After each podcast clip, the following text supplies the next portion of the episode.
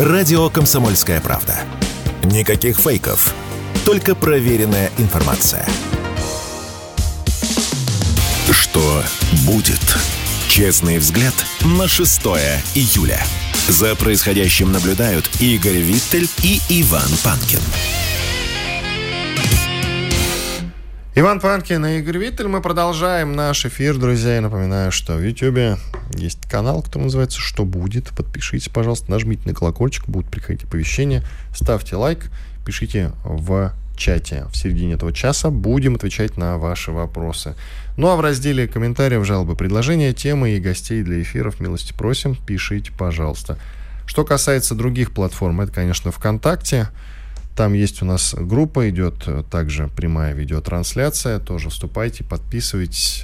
Когда-нибудь YouTube закончится, мы будем вещать во ВКонтакте и в Рутюбе. Там тоже идет прямая видеотрансляция. Тоже надо подписаться. Говорят, что есть функции, которые YouTube пока недоступны в силу каких-то причин. И в этом сила Рутюба. Ну что ж, не могу разделить я это мнение, но тем не менее, если кому-то больше нравится все-таки Рутюб, то милости просим, подписывайтесь и там. Подкаст платформы, если вы больше любите слушать и не смотреть, то есть больше любите ушами. Castbox, Google Подкаст, Apple Подкаст, Яндекс.Музыка. Тоже милости просим, найдите там радио «Комсомольская правда», шоу «Что будет?», подпишитесь. И, конечно, есть агрегатор, который называется подкаст точка ру. Ну а мы, ну а мы продолжаем наш эфир. Российские банки, Игорь, начали продавать евро дороже ста рублей. Такие дела. А к нам присоединяется Максим Чирков, доцент кафедры политической экономии экономического факультета РУДН. Максим, приветствуем вас. Здравствуйте. Игорь, да? Твой выход. Ну что ж, выход-то? Я осмысливаю евро просто. А, Максим... А, ты так офигел, поэтому задумался. А, скажите, пожалуйста, мы это считаем некой тенденцией, либо это просто сейчас э, в рамках интереса экспортеров роняют рубль, дают им подзаработать, ну и заодно и бюджет поправить? Ну, на самом деле, причин ослабления рубля их несколько. Вот. Безусловно, нормализация работы российской экономики, у нас импорт растет. То есть главный фактор, который способствовал укреплению российского рубля, слабый импорт, который способствовал укреплению в прошлом году, он сейчас перестает работать. Кроме того, тут сказывается окончание, допустим, налогового периода, то есть экспортеры перестают продавать поступающую валюту. Тут же можно, опять же, упомянуть скупку валюты некоторыми компаниями, допустим, компания «Магнит», которая будет осуществлять байбек акций своих у иностранных держателей. То есть, соответственно, это наоборот, ну, это Это, это дает дополнительный спрос на иностранную валюту. То есть пять-шесть факторов очень серьезных, которые работают на ослабление российского рубля. Но опять же, я думаю, что это ослабление слишком сильным не будет. И фундаментально, конечно, рубль скорее должен укрепляться по отношению к иностранным валютам. Просто это объективно, поскольку, допустим, инфляция в России на сегодняшний день там в два с половиной раза ниже, чем в Европе, и поэтому, ну, опять же, ослабление российского рубля какого-то сильного, как мне кажется, ожидать все-таки не нужно. Ну, а когда произойдет коррекция? Потому что наши слушатели очень волнуются, некоторые хотят подзаработать, нервничают, спрашивают нас. Ну, я думаю, что вот э, обычно, да, бежать вместе, э, так сказать, с курсом и со спекулянтами, пытаться что-то подзаработать, ну, это обычно бесперспективное занятие. Да, я им тоже объясняю, но тем не менее. Да, ну, это сложно сказать. Вот, я думаю, что стабилизация, в общем, вопрос самого ближайшего времени, я бы так сказал. То есть по дням, конечно, это, ну, наверное, прогноз давать очень сложно, потому что спекулянты — это дело непредсказуемое. Тут же еще, понимаете, на валютном курсе, когда он несколько ослабевает, пытаются поиграть э, спекулянты, заработать на этом. Поэтому рынок, как, наверное, говорил один известный экономист Джон Мейнард Кейнс, рынок может оставаться э, нерациональным гораздо более, гораздо дольше, чем вы будете оставаться платежеспособным. Поэтому с рынком шутки плохи. Скажите, пожалуйста, а вообще, если посмотреть э, на экономику последнего времени, Нет, не люблю говорить слово последнего времени, крайнего времени, будем говорить так. А вот Мишустин встречался с Путиным и говорит, что у нас прям будет очень приличный рост ВВП, все, все идет по плану. За счет чего это происходит? Ну, я считаю, что господин Мишустин абсолютно прав. Более того, я думаю, то, что мы сейчас видим, так сказать, в отчетах, может быть, это еще в дальнейшем будет улучшение, может, это еще какие-то скромные данные. Рост российской экономики обеспечивается, ну, он, он вполне закономерен, да, то есть, в принципе, грамотные экономисты, они, я думаю, видели это еще, так сказать, год назад, да, когда только начиналось вот это санкционное противостояние. То так, есть российская так, экономика извините, получила... Извините, тогда это было, вот знаете, у нас очень часто нам везет. Это было сочетание нескольких факторов, в том числе и рост цены на нефть, на энергоносители и многие другие факторы. И нам удалось действительно заработать, продавая энергоносители. Сейчас у нас ситуация с продажей наших энергоносителей значительно хуже. А технологическое отставание заметно. Доля импорта по-прежнему высока. А тот же падающий рубль делает, и растущий доллар с евро, делают импорт все более дорогим. Это не может не разгонять инфляцию. Мобилизационной экономики, о которой все говорили, не произошло. Может быть, конечно, это и хорошо. Ну, кстати, вот еще по поводу падающего рубля, это на самом деле вот еще одна причина того, что он падает, это то, что Центральный банк, он, у него целевая функция по инфляции, таргет по инфляции четыре процента, а у нас инфляция сейчас текущая гораздо ниже, да, то есть месяц к месяцу, май к маю, июнь к июню прошлого года. Вот, соответственно, Центральный банк имеет возможность ослаблять российский рубль. По поводу роста российской экономики. Вот опять же, цены на энергоносители, это все очень хорошо, это поможет, наверное, да, и в будущем, я уверен, кстати, что цены будут достаточно высокие. Увидим, как при приближении зимы будут повышаться цены на газ в Европе. Мы все это запасемся попкорном, мы будем смотреть, можете не сомневаться. Но рост российской экономики, он базируется далеко не на энергоносителях. Мы видим, что тот экономический рост, который сейчас идет, он в большей степени как раз сосредоточен вне, так сказать, топливно-энергетического комплекса, это обрабатывающая отрасль, то есть это самый, на самом деле, хороший, да, ну, экономический рост, тот, тот, тот, на самом деле, о котором мы мечтали, и он обеспечивается, на самом деле, увеличивающейся конкурентоспособностью российских компаний, которая действительно произошла, может быть, помимо нашей воли, и не благодаря, значит, соответствующим министерствам и, может быть, министрам, которые должны это курировать. Это произошло естественным образом. То есть наши основные конкуренты, европейские производители в самых разных отраслях, утратили свою конкурентоспособность, потому что у них теперь намного дороже электроэнергия, намного дороже топливо, намного дороже газ, намного дороже любое сырье, они отказались от поставок. То есть себестоимость продукции у них выросла, а у нас при возможно худшем качестве это обходится дешевле, поэтому покупают у нас. Только мы не будем забывать, что существует, как теперь, вы знаете, любят говорить, глобальный юг, мощнейшая экономическая зона, где и себестоимость пониже, и качество повыше.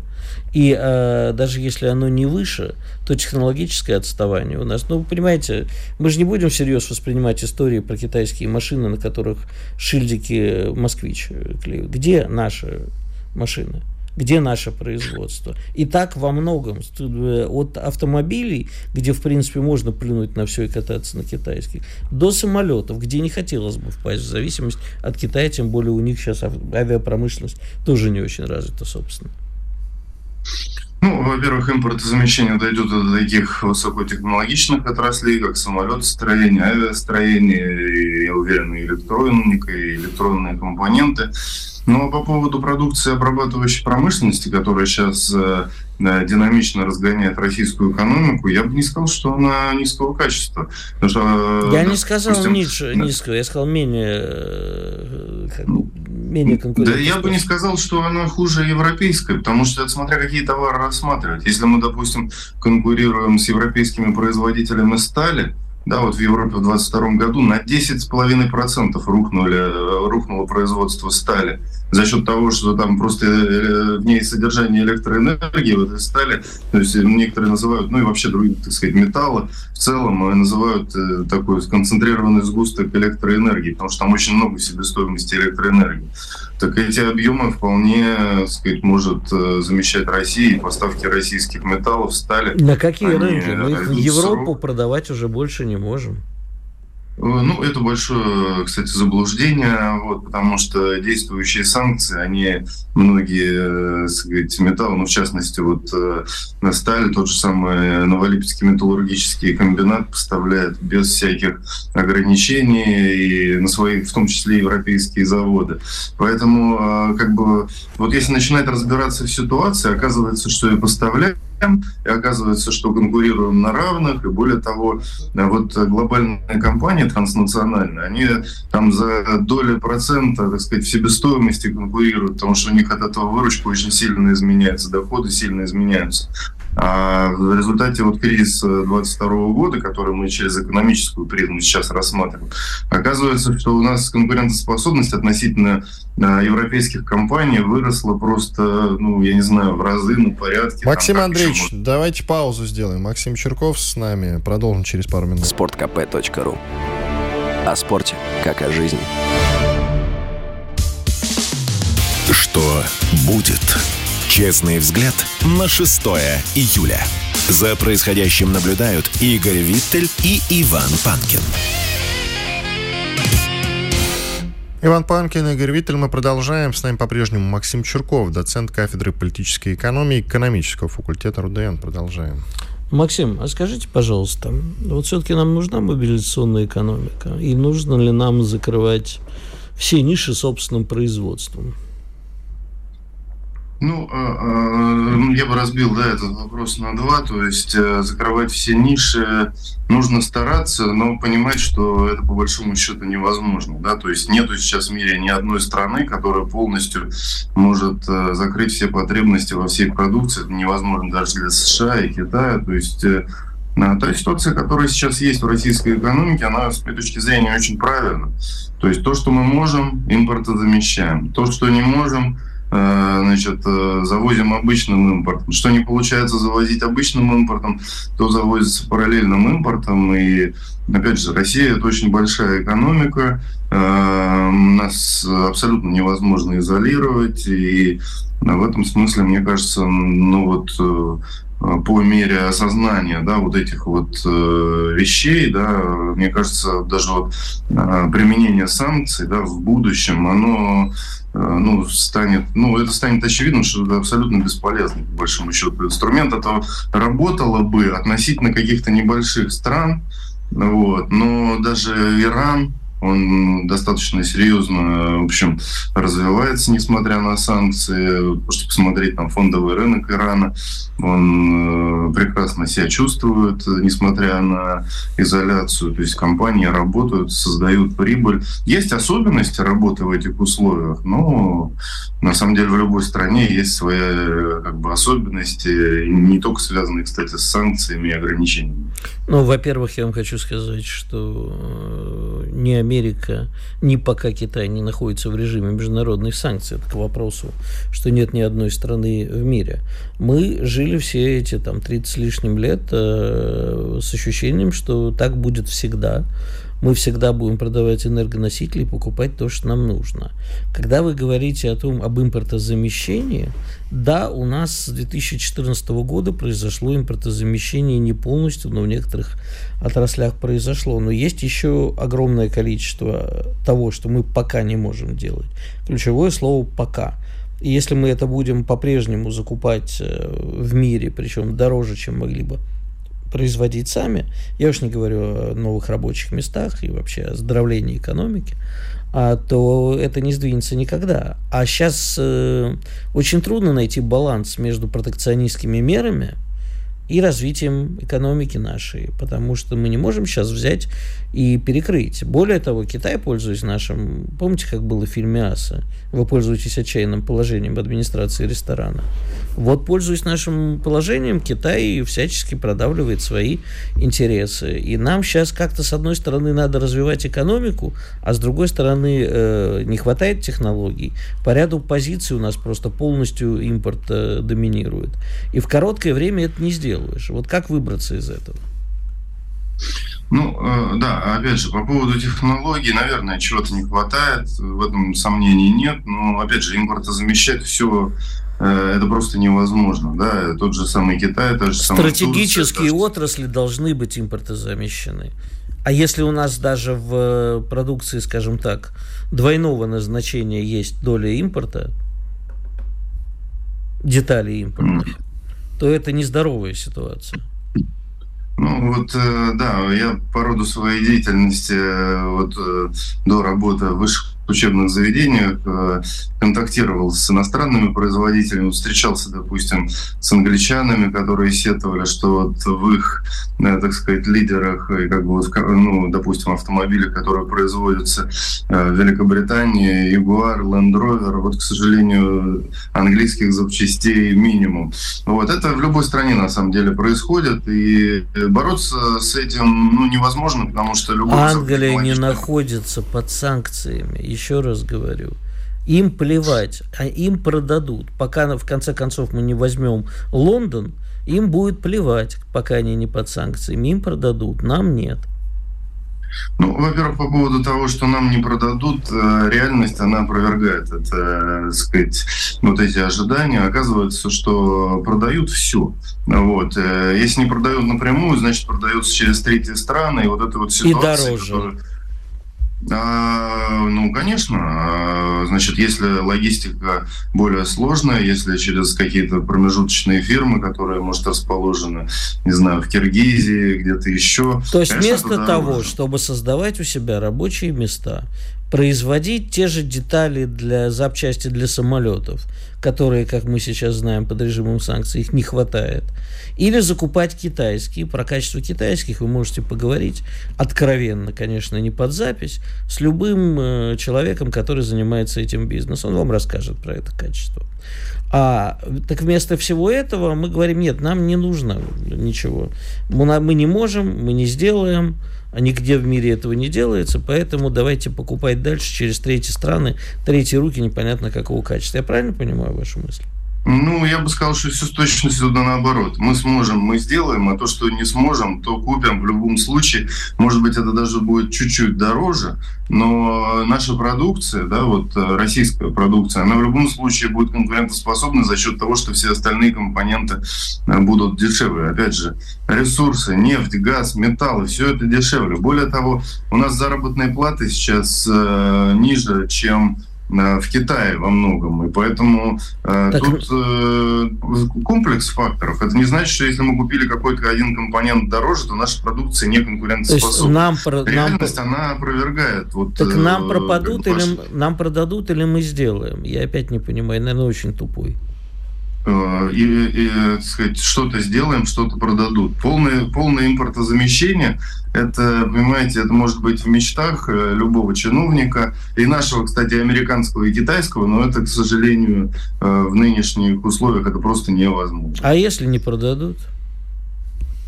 Ну, опять же, вот, значит, вот вопрос, а если не продадут, ну, реальность, она, она дает ответ на этот вопрос. То есть вот технологии параллельного импорта показывают, что можно завести, так сказать, все что угодно. Более того, сейчас Россия уже начинает ограничивать этот параллельный импорт в тех как бы частях, где нам это выгодно. То есть нам, так сказать, надо все-таки развивать собственную экономику, вот о чем вы говорите.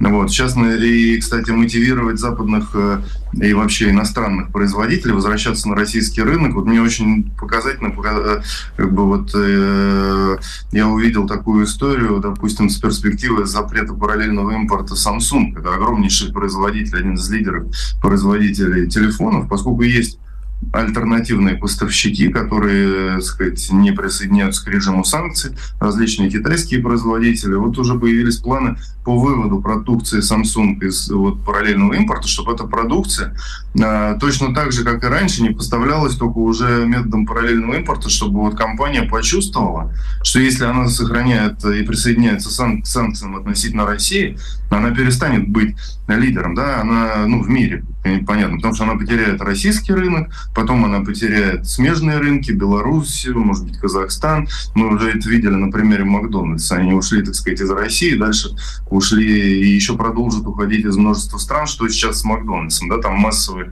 увольнения. Простите, на показателях компаний. А мы, э, это, конечно, все хорошо, но мы опять, мы все купим у Запада, заменяем тем, мы все купим у Китая. Да, я, кстати, согласен, что китайские телефоны лучше, чем Samsung. Мне они тоже нравятся. Но нет, где не Росси... лучше. Неважно, где российские телефоны.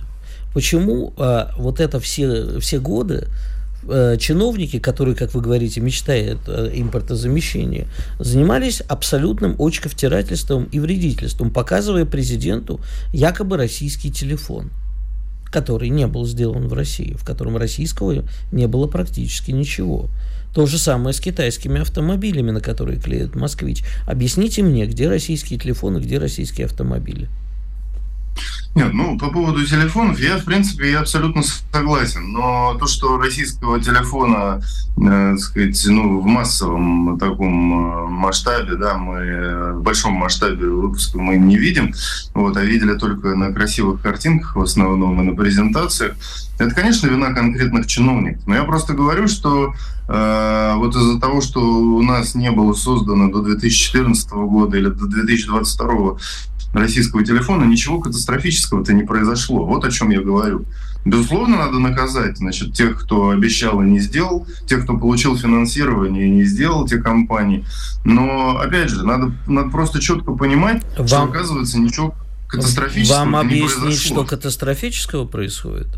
Ну, смотрите, вы... Э, почему сейчас российским чиновникам вроде как начинают запрещать айфончики? Понимаете, что когда вы держите телефон, э, производство которого вы не контролируете, вам могут подсунуть все, что угодно. Вы не знаете, какие технологии могут быть внутри. И неважно, это iPhone или китайский. Это первое. Второе. Рабочие места. Хотя бы. Создание новых рабочих мест, которые мы теряем. Вот вам и ответ. Можете не считать это катастрофическим. Ну, по поводу рабочих мест, все-таки, и которых мы теряем, э, вот, у нас безработица сейчас практически на таких низких уровнях, которых не было много лет, даже десятилетий. То есть, э, понимаете, вот в мире существует э, такое международное разделение труда. Есть Максим, коротко совсем, двадцать секунд у нас. Да, вот Швейцария, значит, специализируется на производстве часов, шоколада и так далее. Но российская экономика, ну, пока не специализируется на производстве смартфонов. К сожалению. Спасибо. Может быть, в будущем. Все, не успеваем. Максим Чирков был с нами. Благодарим его. Комсомольская правда. Радио, которое не оставит вас равнодушным. Что будет? Честный взгляд на шестое июля. За происходящим наблюдают Игорь Виттель и Иван Панкин. Иван Панкин, Игорь Виттель, мы продолжаем. Владимир Рогов к нам присоединяется, председатель движения «Мы вместе с Россией» в Запорожской области. Владимир Валерьевич, здрасте. Да, здравствуйте. Вы сделали интересное заявление, что контингент НАТО может быть введен на Украину после саммита в Вильнюсе. То есть уже там буквально через неделю плюс-минус, да, это произойдет. С чего вы это взяли? Пожалуйста. Да, ну, на самом деле, всех хочу поздравить со столетием официального вступления в силу решения о создании СССР, да, вот нашей тогдашней родины, Большой России. То есть именно вот в этот день, сто лет назад, в двадцать третьем году, были созданы Советы народных комиссаров СССР. По сути, правительство и наркоматы. Вот немножко издалека начну, да, и именно Советский Союз построил Запорожскую атомную электростанцию, являющуюся сильнейшей и крупнейшей в Европе. Ну, это мы уже все знаем, и говорить много не буду. Так вот, если говорить по поводу возможности введения ограниченного контингента НАТО на территорию постукраинского пространства под контрольный режим Зеленского, то это не просто мои догадки, это информация, полученная из окружения Зеленского, ну, то есть конкретно из окружения Ермака, по сути, теневого президента, да, постукраинского пространства. И вот возбуждение по этому поводу очень сильное. То, что им надо, как они считают, совершить провокацию, связанную с атомной энергетикой, с столь опасным объектом, как Запорожская АЭС. И после этого, под предлогом защиты от радиационной, э, от, от радиоактивного загрязнения, заражения и прочих вещей, обеспечения гуманитарной там, безопасности там, и поддержки местного мирного населения, вот, должны войти польские подразделения и подразделения прибалтийских республик. Ну, по той информации, которая гуляет в офисе Зеленского. Да, и гуляет она очень уверенно, что э, скоро у них будет переможенька, и эта переможенька связана будет именно вот с подобного рода вещами. Ну, дай бог, чтобы это не случилось. Мы видим, что операция «Гласность» дает свои результаты. По крайней мере, э, час Х с четвёртого на пятое не произошло, но расслабляться не стоит по той простой причине, что у нас еще неделя целая до конца саммита, и понятное дело, что провокация должна э, произойти до окончания саммита для того, чтобы на нем было принято экстренное решение.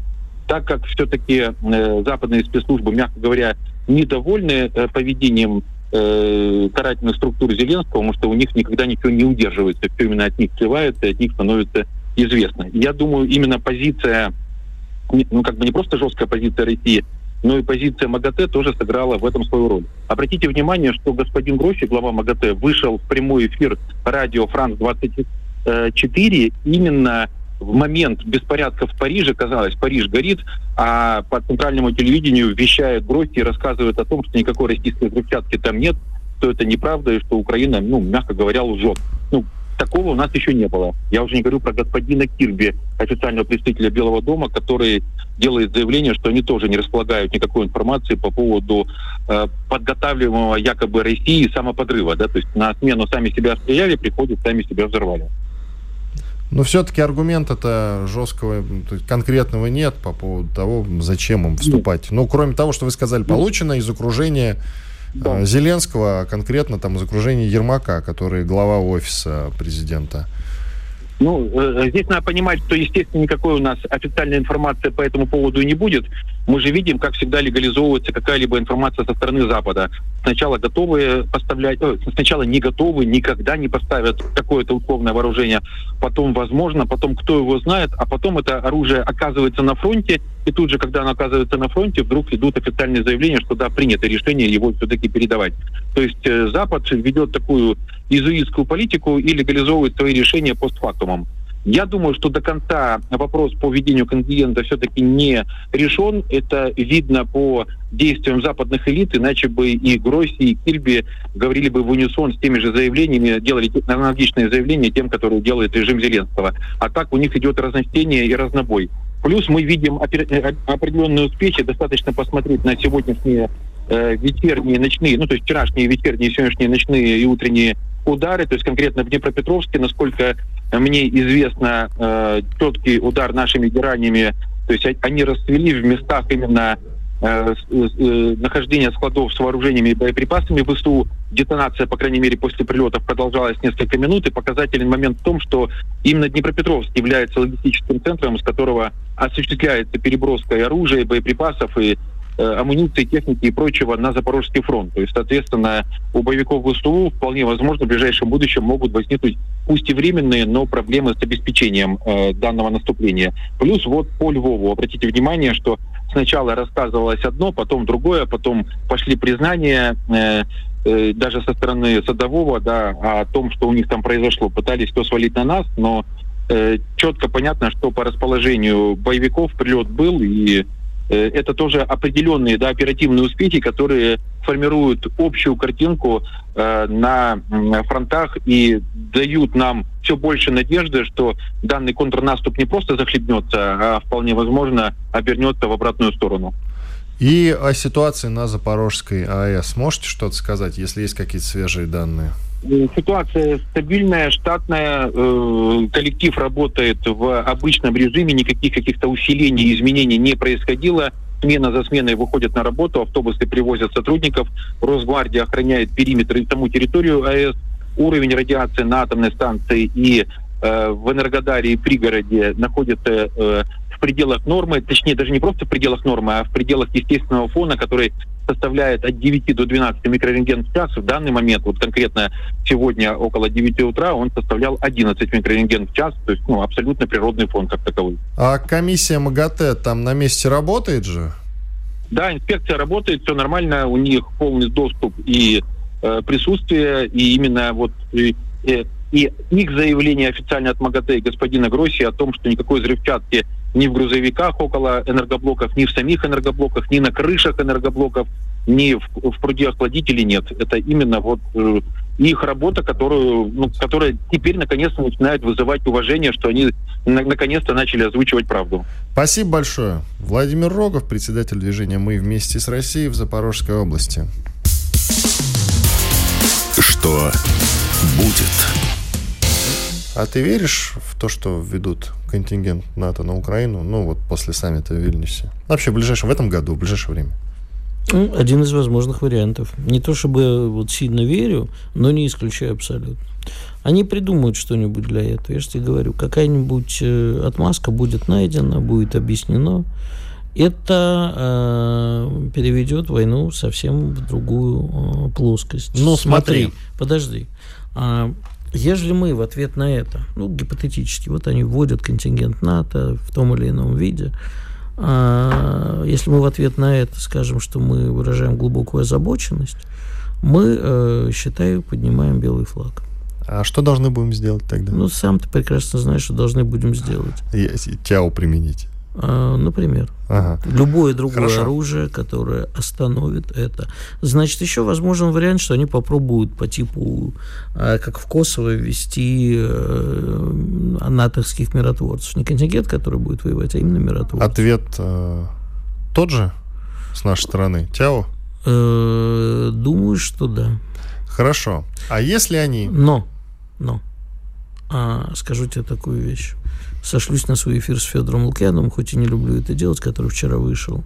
А Федор сейчас... В подкастах, друзья, вы и на Рутюбе можете да, его найти. И, да, он есть, это на «Комсомольской правде». Вот с Федором Лукьяновым мы побеседовали. Федор сказал очень интересную вещь, что по дипломатическим каналам нас предупредили, что нас ждут крайне неприятные последствия в случае, если мы такое сделаем. Так вот, я хочу просто напомнить, как и Федору напомнил, что нам это уже говорили перед началом специальной военной операции. Тоже обещали стереть нас с лица земли. И где? Слава богу, не стерли и не сотрут. Поэтому делаем, что хотим. Да, делаем, что хотим. Делай, что должно, и будь, что будет. Прекрасно. Допустим, вводят контингент НАТО, тут же надо задаться вопросом, смотря куда. Если на Западную Украину вводят, ну, там, во Львов. А туда уже сегодня ввели ракеты. По Львову сегодня очень сильно ударили. И так туда вводит контингент НАТО. И? И? Ну. Я думаю, что на Львове нам... А вот видишь, вот видишь, вот видишь, ввели же на Украину... Подожди, секунду. У нас есть четыре области плюс Крым. Это наша территория. Так. О дальнейшем будем... Знаешь, как говорил один неприятный иноагент? Что мое, то мое, а о твоем еще поговорить надо будет. Но... Вот а, это наше... И нам это надо освобождать. А дальше мы будем думать, как мы дальше будем демилитаризовывать и денацифицировать Украину. Наш разговор начался с того, как мы должны ответить, если они вводят, внимание, на Украину контингент НАТО. Ты сказал, очень жестко ответить, в том числе, если потребуется и ТЯО. Значит, ежели... Дальше это... я раскручиваю этот маховик и говорю, хорошо, на Западную Украину вводят. Значит, еще раз, мое мнение таково, я тебе уже его назвал, что если это будет в области, которые не наши, то, наверное, не надо ни, ничего никуда стрелять. Дальше будем рассуждать, как нам поступать дальше. А вот если это наши области, вот сейчас на фронте появляются, ну, значит, извини. И вот тут возникает путаница. Ведь новость звучит следующим образом, что после саммита в Вильнюсе на Украину будет введен натовский контингент. И тут важно уточнять, куда он будет введен. Видите, это если он оказывается на Западную Украину... Это у него введен... же источники из администрации президента украинской. Ну, я не думаю, что эти источники ему настолько точно сообщают. Но, тем не менее, если они ведут на Западную Украину, я думаю, что никак это на ход боевых действий не повлияет. А вот если натовские танки с военными НАТО действительно пойдут против нас, в том числе на тех территориях, которые мы признали своими, то это, конечно, да, сильно меняет дело. И там уже до применения ТЯО недалеко. Иван Панкин, Игорь Виттель. Уходим на перерыв. Радио «Комсомольская правда». Срочно о важном. что будет. Честный взгляд на шестое июля. За происходящим наблюдают Игорь Виттель и Иван Панкин. Иван Панкин и Игорь Виттель, мы продолжаем наш эфир. Итак, новости. В Ульяновске подтвердили задержание египтянина за осквернение Корана. Ну, по сути, это косплей той истории, которая произошла в Швеции не так давно. Перекинулся пожар осквернений и на нашу территорию. Чем грозит, как думаешь? Да, во-первых, я хочу понять, знаешь, прежде чем понять, чем грозит, хочу понять, зачем это сделал египтянин. Зачем египтянину осквернять Коран? Зачем араб, арабу, да? да? Да, как-то вот очень странная история, поэтому даже... Но ведь и в Швеции кто сжег Коран? Слушай, я кто, не... Кто, кто, кто? Гражданин Ирака, Ирака, кажется? Ирака, да. Ну, видишь, пожалуйста. Ну, я не знаю, слушай, в конце концов, и Салман Ружди там тоже, знаешь, отличался, пока не отличился до конца. А если там человек борется с властью религии, с засилием религии в своей стране, с братьями-мусульманами, ну, тогда я понимаю его действия. Например, зачем ему это делать в России? Попробовал бы он сделать это в мечети, как говорится. Поехал бы у себя в Египте, сжег. Зачем нам-то тут э, обустраивать? В каком, кстати, городе это произошло? В Ульяновске. В Ульяновске? В Ульяновске. Совсем странно. Да. Не знаю, может, он там учится, может быть... Ну, может, в конце концов, тоже обдолбался, мало ли что. Приехал в Россию египтянин, пить начал и, и вперед. Нас теперь тоже в НАТО не возьмут? Нас теперь никуда не возьмут. Слава богу. Смешно, но грустно, конечно. Действительно, разобраться бы в мотивах этого происшествия. Страна, в которой египтянин жгет Коран, непобедима. На самом деле, страна, в которой какой-то, простите, нехороший человек действительно сжигает Коран или Библию, неважно, совершенно, я не хочу сказать обречена. Нам надо очень, очень внимательно следить за такими происшествиями, и этого человека надо наказать по всей строгости. Если серьезно, то, понимаешь, иракец в Швеции, это наверняка, который бежал от власти э, этих самых... А причем от религии. Ну, он бежал же не только от власти, он наверняка там, ну, скорее, вот тут бы и ранец скорее подошло от вот власти, именно, религиозного да. а засилия да. и так далее. Вот. И он это продемонстрировал. У нас это, я уверен, египтянин сделал не в политических целях, не в религиозных, просто а набухался. В каких? Набухался, скорее всего. Это странно. Это странно. Но я не знаю другой мотивации. Почти я не знаю, что произошло на самом деле, поэтому судить не, не могу. Но, но предполагаю. Религиозный подтекст тут, скорее всего, все-таки был. Все-таки был. Ладно, есть еще одна замечательная новость. Мы с тобой не так давно обсуждали. Помнишь, Пентагон обнаружил какие-то средства, которые, как он считал, уже были отправлены на Украину. Угу. А их бац обнаружили и снова и все-таки отправили на Украину. Помнишь? Вот, угу. Там как, причем как это порядочная сумма. Так удивились. О, у нас еще есть деньги, оказывается. А мы думали, мы их потратили. А мы их всего лишь пролюбили или а своровали? А мы их да, пропустили, да. Ну, как своровали. Не обнаружили бы, если бы своровали. Чайник квартиры Захарчика какого-нибудь. А тут у нас, а тут у нас в бюджете России нашли миллиарды рублей неизвестного происхождения. Кто нам их подбросил? Северокорейцы? Как Они это возможно? Большие специалисты. Причем все... Во-первых, смотри, интересно. Счетная палата нашла в бюджете семьдесят, извините, семнадцать, семнадцать миллиардов рублей неизвестного происхождения. Счет...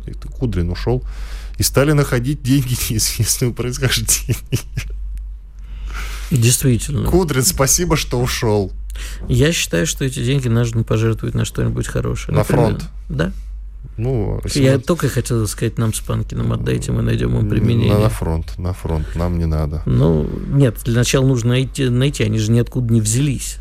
Наверняка это а, деньги, которые... Скажи, пожалуйста, как это возможно вообще? Ну, вот куда-то их не положили. Откуда... Не, ну, серьезно, ну, это же не связка с ключами, Слушай, правда ну, ведь? Ну... У нас откуда-то же пять миллиардов рублей берутся для Дагестана неожиданно. Значит, и пропадают точно так же. А... Бюджет э, вещь сложная. Перескажи историю целиком. Слабо? Не хочу, А-а-а. не слабо, нет. Да все прекрасно знают, ну, что ты... девочки... Я вчера рассказал, девочка из Дагестана попросила... Не, не просто там, она пришла, плакала, что не встретилась с президентом, а когда была, рассказала... Там, ну, или рассказали еще, когда он был в Дербенте, что Дагестану не хватает денег. Он позвонил позвонил Силуанову и еще заставил его поздороваться с девочкой. Говорит, ты же вежливый человек, интеллигентный, Антон, поздоровайся с девочкой. И неожиданно нашлись пять миллиардов. Прекрасно, Дагестан получил пять миллиардов, радуемся. Вот таким образом где-то исчезает, где-то появляется. Надо узнать, откуда они исчезли сначала, если они так внезапно появились. Есть одна проблемка. А может быть, это самые олигархи наши начали сдавать. Но им же велели сдавать валюту и говорили, замучайтесь, пыль глотать, возвращайтесь на родину. Вот. А Пусть... это правда, что, по крайней мере, что ты можешь сказать по этому? Ой, чаек закончился у Игоря. Это не чай. Я надеюсь, не кокаин? Нет. Тот это, самый, который в Белом раз, доме нашли. Это шиповник заваренный. А, ну тоже неплохо. Благо, что закончился. Это правда, что в Дагестане огромное количество людей, которые не являются, скажем, инвалидах, инвалидами, сидят на госпособиях, их оформляют в темную. Ну, Есть я, такое? Я не знаю, но в Дагестане возможно все. Это прекрасная республика. Все, что обожаю. произошло в Дагестане, остается в Дагестане. Все, что произошло в Дагестане, остается в Дагестане. Это чудесные люди, чудесная республика. Я их обожаю. Но уровень коррупции там запредельный, поэтому не удивлюсь ничему. И еще одна новость, которую я не могу обойти вниманием. В России могут ужесточить наказание за опасное вождение на дорогах.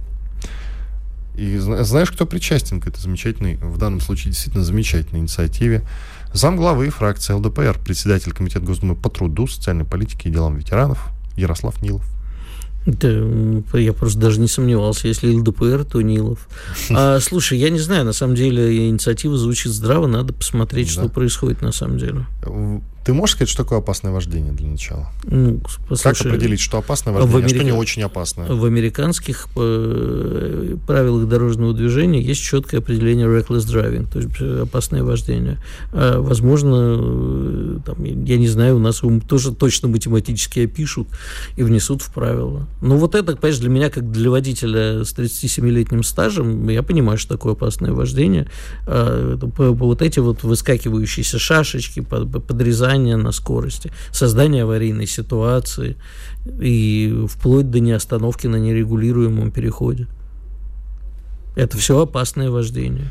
Вопрос в том, вот то, что ужесточат наказание, под... это как бы хорошо. Единственное, что я могу сказать, что если под это попадет превышение скорости, то я пересяду из-за руля, буду пешочком ходить. Потому что, потому что тогда я буду получать все штрафы на свете. Я их и так получаю.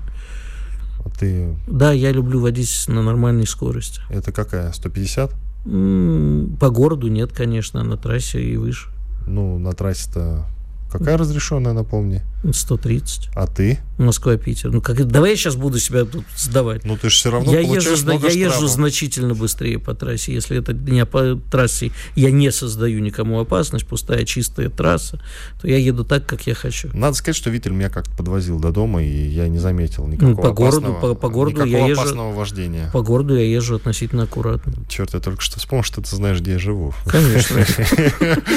Это плохо, на самом деле. Ну и про Советский Союз нам Рогов, конечно, напомнил. Нельзя пропустить мимо. Спасибо Рогову за то, что... Подожди, а спортсменки? Спортсменки, наши спортсменки, тут скандал на панарабских играх в Сирии, выступают за Сирию, да еще со слегка измененными именами. И внешностью, наверное. Нет, и датами рождения некоторые. Поэтому давай мы это, об этом сегодня не будем говорить, а вот Все, завтра ладно. об этом разберемся. Нет, Советский Союз тогда завтра обсудим. Столетие никуда не денется. А тут пока нечего обсуждать, мы не знаем всех подробностей, потому что все федерации в шоке. То есть, представляешь, ты вдруг там заявлен как... Ты же КМС по футболу, да? Да. И завтра ты бы выступаешь на панарабских играх за какой-нибудь египетский клуб э, с, э, под флагом... Или нет, не клуб, а как бы под, за сборную Сирии ты выступаешь. И ты не Панкин, а Аль Панкин. Или Аль Панки. И вот такие все... Оп, ты, ты Аль, сам... Аль, Аль Панкини. Да, то есть, понимаешь, это же огромный скандал. Нельзя переходить из сборной в сборную. Нельзя. Если э, ты не, уже заявился за одну без сборную... Без получения все. гражданства, по крайней мере. И тут такие панки, погоди, у тебя вчера сирийский паспорт появился. И федерации все такие опаньки. А там таких спортсменок, по-моему, восемь уже насчитали. Там и... Ну, я потом посмотрю, потому что сейчас не отвлекаться.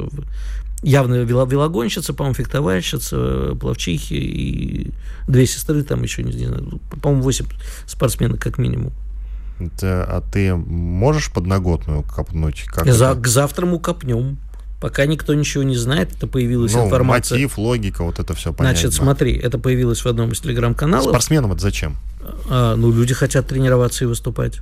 Это логика хоть спортсмена. Бы, хоть бы под чужими именами? Под сирийским не западло, да. Нет, не под чужими, они слегка изменены. То есть понятно, что это ты. Если будет Аль... Кому понятно? Человек с твоей внешностью и фамилию Аль Панкин, будет понятно, что как бы ты это Панкин. Но просто вот под сирийским флагом выступает. Не знаю, это появилось в одном телеграм-канале. Люди посмотрели на сайте этих панарабских игр. Действительно заявлены такие спортсменки. И э, сейчас пытаются понять, потому что все федерации говорят, а мы сами офигеваем. После этого даже новость о задержании египтянина за надругательство над Кораном уже не кажется такой уж страшной mm. и удивительной. Ну, потому что все в мире поехали крыши, понимаешь, мир сошел с ума. Георгий Бофт бы на это сказал, знаешь что, когда там уже прилетят инопланетяне и закроют проект. А, ты знаешь, я это однажды сказал очень громко. Потом расскажу, ладно. Чего? Но это? Я призывал. Сказала, скажи, бы. Скажу бы, я в свое время ждал вертолё... вертолета в Австралии, а вертолет не прилетал. И тогда у меня было очень плохое настроение, я встал на колени. Нам сказали, что вертолет прилетит часа через два. Я встал на колени и в небо прокричал: нецензурно, инопланетяне, заберите нас отсюда. И неожиданно появился вертолет. Тогда я понял, что они существуют. Может быть, летать, летающая тарелка все-таки это была? Нет, это был вертолет, я из него потом выпал. Уходим. Спасибо, друзья, до завтра. Я знаю, что такое просто Мария, и богатые тоже плачут. И мне от этого, друзья, грустно. Я хочу быть зумером. Я хочу смотреть на кассету, аудиокассету с пленкой и думать, что это, понимаете? Карандашик вставляешь, пленку подкручиваешь. Ну, да а... я знаю, Игорь, в этом и проблема. Комсомольская правда. Радио, которое не оставит вас равнодушным.